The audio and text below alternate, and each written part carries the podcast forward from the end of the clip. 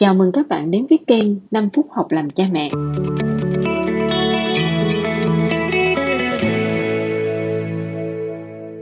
Hôm nay chúng ta sẽ nói về những thương tổn đã qua.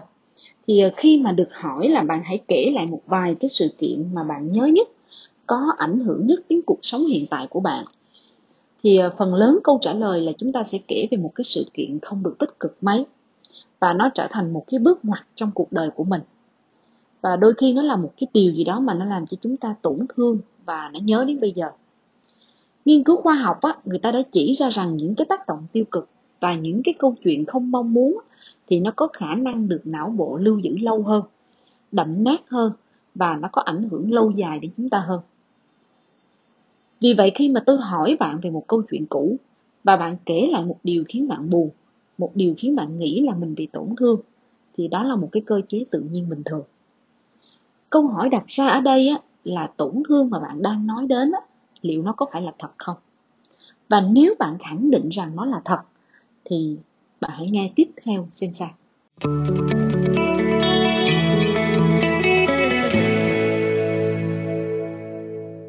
Tôi tin rằng á, khi bạn đang nghe kênh này nghĩa là bạn đang mong muốn làm một cha mẹ tốt và bạn đang mong muốn là con mình nó sẽ không bị tổn thương như cái cách mà bạn đã từng nhưng mà như tôi đã nói trong tập trước á, dù chúng ta có đang nghĩ là mình làm tốt như thế nào đi nữa, thì chúng ta vẫn không thể nói trước được rằng đứa trẻ của chúng ta nó sẽ cảm thấy ra sao.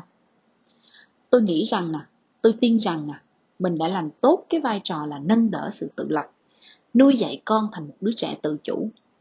Và con tôi á, nó là một cái đứa trẻ có đủ kỹ năng và ý thức để tự quyết định. Nó ăn sáng món gì? Nó đến trường ra sao? Nó học bài thế nào? Nó đi chơi lúc nào và nó về nhà lúc nào? Với hiểu biết và trải nghiệm của tôi thời điểm hiện tại tôi tin rằng đó là điều tốt nhất dành cho con. Tốt nhất mà tôi có thể làm cho con. Tôi chưa bao giờ nghĩ rằng con tôi nó sẽ có những cái nhu cầu như là được dựa dẫm, được nuông chiều. Nhưng mà biết đâu đấy, đến một ngày nào đó trong tương lai, khi mà con tôi nó đã trưởng thành rồi, nó có những cái nhận định độc lập rồi nó có những cái trải nghiệm cá nhân của bản thân nó rồi. Và khi mà nó được đặt một cái câu hỏi là điều gì ảnh hưởng đến cuộc sống hiện tại của nó? Một cái sự kiện nào đó xảy ra trong quá khứ? Thì biết đâu nó lại kể lại câu chuyện là mẹ con luôn để con quyết định một mình.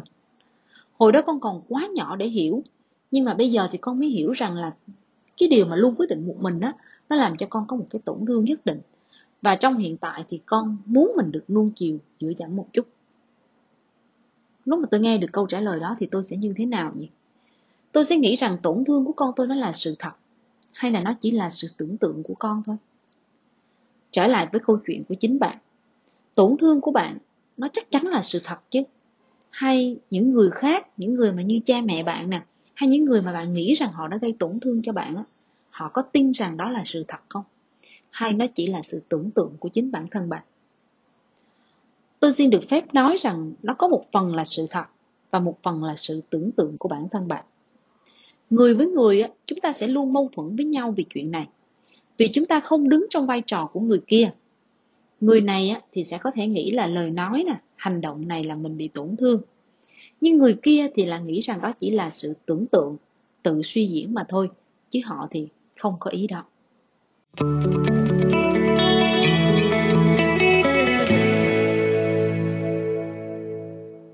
Vậy bây giờ bạn có đang tổn thương gì không? Và con bạn nó liệu rồi nó có tổn thương điều gì không? Làm thế nào bây giờ? Thì tôi có vài gợi ý dành cho bạn. Thứ nhất á, là bạn hãy nghĩ rằng mình không luôn đúng. Trong vai trò làm cha mẹ nè không phải mọi việc mà bạn và con đã cùng nhau chọn lựa thì điều đó chắc chắn là đúng. Dù điều đó có vẻ đúng bây giờ cũng có thể là nó sẽ không đúng sau này. Trong vai trò là một đứa con á không phải mọi việc mà bạn nghĩ về cha mẹ mình á là chắc chắn là đúng.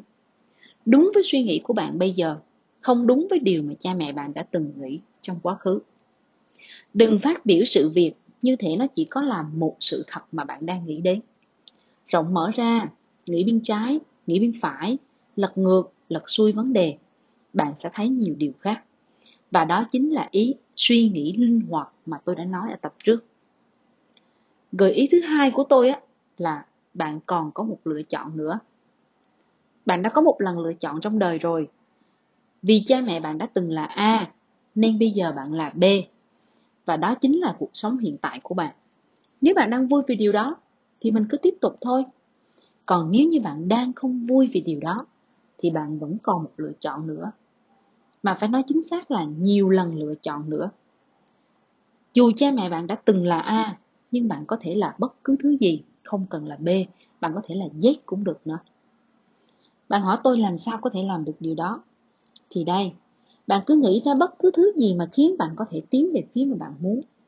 Kiên trì là người bạn đường, tiến từng bước một. Bạn làm được, bạn dạy con bạn được. Dù cha mẹ con có là A, dù có những sự việc có thể là con không vui, nhưng mà con không nhất thiết phải là B. Con có thể là Z nếu con muốn, chỉ cần kiên trì là người bạn được. Bạn đang nghe nội dung từ kênh 5 phút học làm cha mẹ được chia sẻ bởi cô Kim Chi, một nhà thực hành tâm lý học tích cực tại Việt Nam. Cảm ơn các bạn đã lắng nghe. Hẹn gặp lại các bạn ở lần sau. thank you